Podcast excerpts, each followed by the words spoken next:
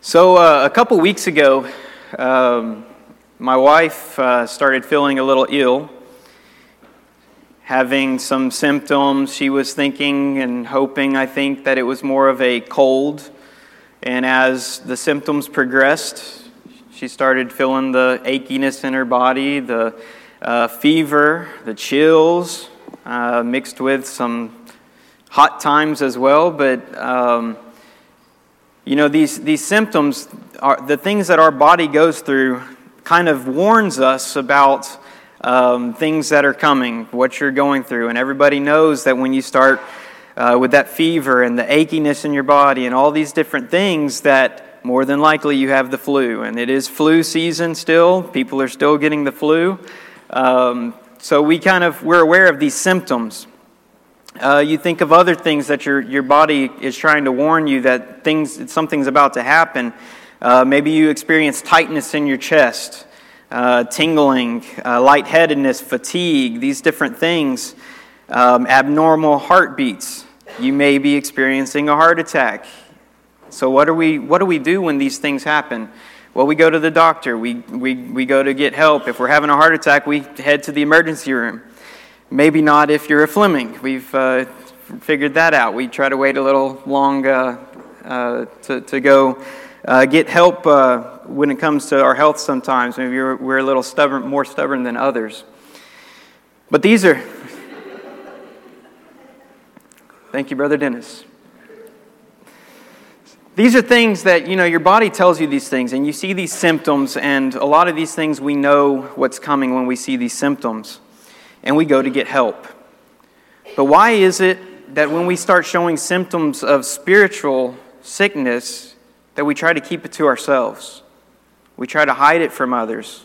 We try to handle it ourselves. You need help. If you're going through symptoms showing that you're sick spiritually, you need to find the help that you need. It's just like your physical health. You go to the doctor. When these types of things come up, you need to be seeking help from your brothers and sisters in Christ, from the Word of God.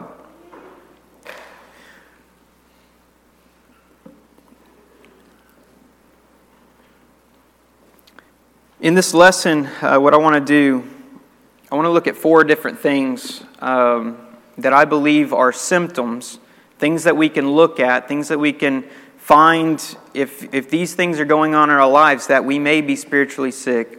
And what I want, want to encourage you to do is look at yourselves. And if you find yourselves in these situations, I want to encourage you to get help. Don't try to handle it yourself. Don't try to ignore the symptoms. Um, you need to seek help. And these things that, that I'm going to talk about are probably things that most of us have uh, experienced at some point in our lives. I know personally um, I have as well. So I don't want you to think that you're alone if uh, if maybe you're going through one of these things. Others have been through it. Others have experienced these things. Others can help you. Get the help that you need. I want to start off looking at the first sim- symptom being a loss of spiritual desire. You know, when you think of the word desire, Uh, the definition of this word is to strongly wish for or to want something. And you know, I understand that we shouldn't live our lives based on just feelings, but there's a difference in doing something because you have to and doing something because you want to. And uh, when it comes to your spiritual life, the things that God asks you to do, the things that we see in God's Word that we're supposed to be doing, if we find it a struggle to do these things, and maybe we're still doing them, but we're not really into it. Our heart's not in it. We're just going through the motions. If you find yourself in this situation, I believe this is a symptom of spiritual sickness. Isaiah twenty-nine and verse thirteen says, "And the Lord said, because this people draw near with their mouth and honor me with their lips, while their hearts are far from me, and their, their fear of me is a commandment taught by men." You know, you may have been taught how you're supposed to live your life, how you're supposed to go to church, how you're supposed to, to act when you're around people. And you may be doing these things, but it's a drag for you.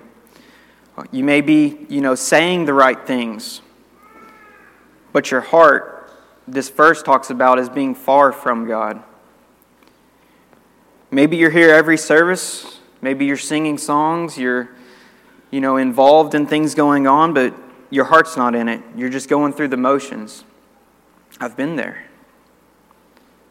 There's been long periods of time in my life where I was just going through the motions. I was taught to do certain things. Every Sunday morning, I'm supposed to go to church. Wednesday nights, I'm supposed to go to church. And I did that. And yes, it's great. Even when you're going through those times of um, not having that desire, it's great to still be here, because eventually it may pick you up and get you back in it. But these things are things we need to look at and realize that if, if you're going through this, you need help. This isn't something to ignore. Don't ignore the symptoms. Find someone to talk with, to pray with, to study with. Because if you ignore the symptoms, these things can turn into more, and you'll start seeing other symptoms, and can get you, and can pull you further away from, from God. Get help. The second symptom I want to look at this morning is having a weak prayer life. You know, I believe this is one of the um, the biggest ways that we can find that we're struggling. Is if you look at your prayer life. You know, when, when I found myself in certain situations where maybe I was just going through the motions, you know, there'd be sometimes days at a time where I didn't even think to pray. Or I'd say a prayer, and it'd be the same prayer that I that I always said. It's just going through the motions and saying the same thing. And I believe prayer is one of the most important things in a Christian's life. In Matthew chapter six, verses five through eight, it says, "And when you pray, you must not be like the hypocrites, for they love to stand and pray in the synagogues and at the street corners, that they may be seen by others. Truly I say to you that they have received their reward. But when you pray, go into your room and shut the door and pray to your Father who is in secret, and your Father who sees in secret will reward you. And when you pray, do not heap up empty phrases as the Gentiles do, for they think that they will be heard for their many words. Do not be like them, for your Father knows what you need before you ask Him." Do you pray just so people hear you, just because you're asked to? Do you just see how long of a prayer that you can pray? And you don't even really realize or care what you're saying? Do you pray just to check it off your list and say, that's something I did today, I prayed? Do you repeat your prayers word for word and say the same things every time, and it's just out of habit? Do you go days without prayer? I think that all of these different things are signs of spiritual sickness. But you know, when something bad happens, you should pray. When something good happens, pray. When you have maybe a big decision that you're you're looking at, that you are fixing to make, pray. When you're studying God's Word, pray. When you're tempted, pray. Prayer is a import, an important thing to a Christian.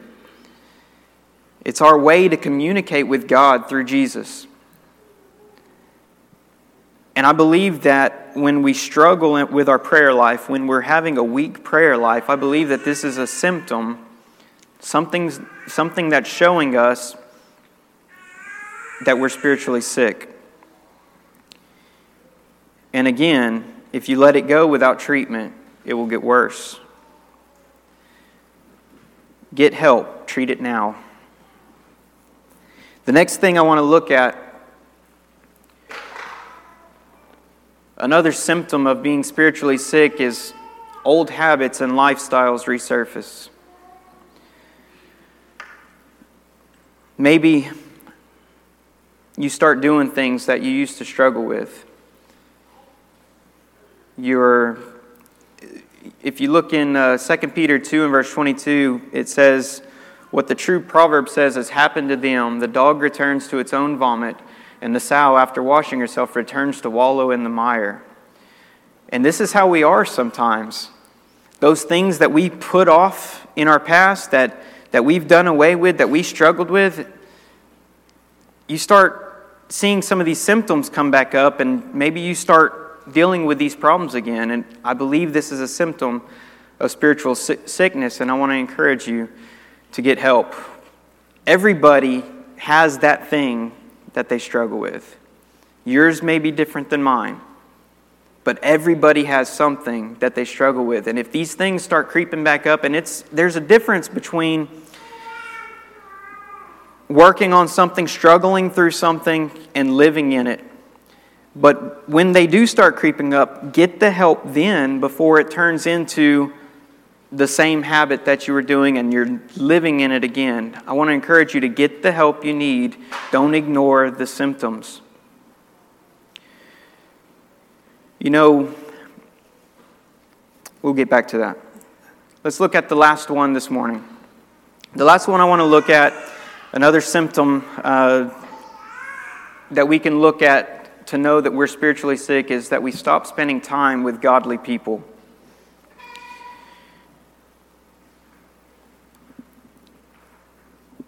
This uh, is one that I may not have struggled with as much. There was probably um, some opportunities that I skipped out on because of where I was at times in my life. But if you stop spending time with godly people, you're losing that good influence in your life, and it just makes everything else in life harder to deal with. I want to look at a couple verses with this one. First Corinthians fifteen and thirty-three says, be, do not be conceived. Bad company ruins good morals. If you find yourself spending more time with worldly friends, worldly people, than your church family, I think this is a symptom of being spiritually sick. That leads to, you know, if you're with these other people who are making poor choices, uh, going to the wrong places, doing the wrong things, saying the wrong things. If you're spending time, more time with those people than you spend with your church family, you may have a problem. The verse says, bad company ruins good morals. It, what they do will affect you and what you do, and can lead back to those old habits and lifestyles that you used to deal with. Then the next verse, Proverbs twenty-seven and seventeen, iron sharpens iron and one man sharpens another. When we're here, when you're with your Christian family, that's when we're able to help each other. You have good influences around you. You're able to, uh, you know, it's it's a whole lot harder to do something wrong when you're with your Christian brothers and sisters. And if you stop spending time with them, it makes it easier for you to do things that are wrong. Have you stopped spending time with your Christian friends, with your brothers and sisters in Christ? If you have, it may be a symptom of being spiritually sick.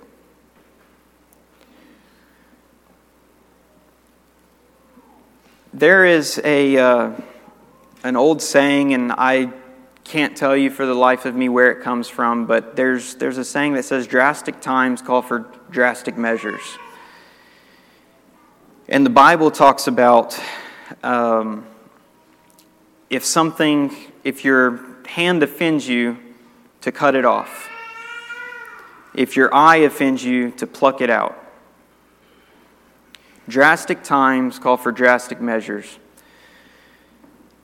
I don't know that we should literally be plucking out our eyes and cutting off our hands. But I want to encourage you today, if these things that we've talked about or maybe others are things that you see in your life, a loss of spiritual desire, your prayer life being weak, old habits and lifestyles resurfacing, and spending less time or no time at all with, with godly people.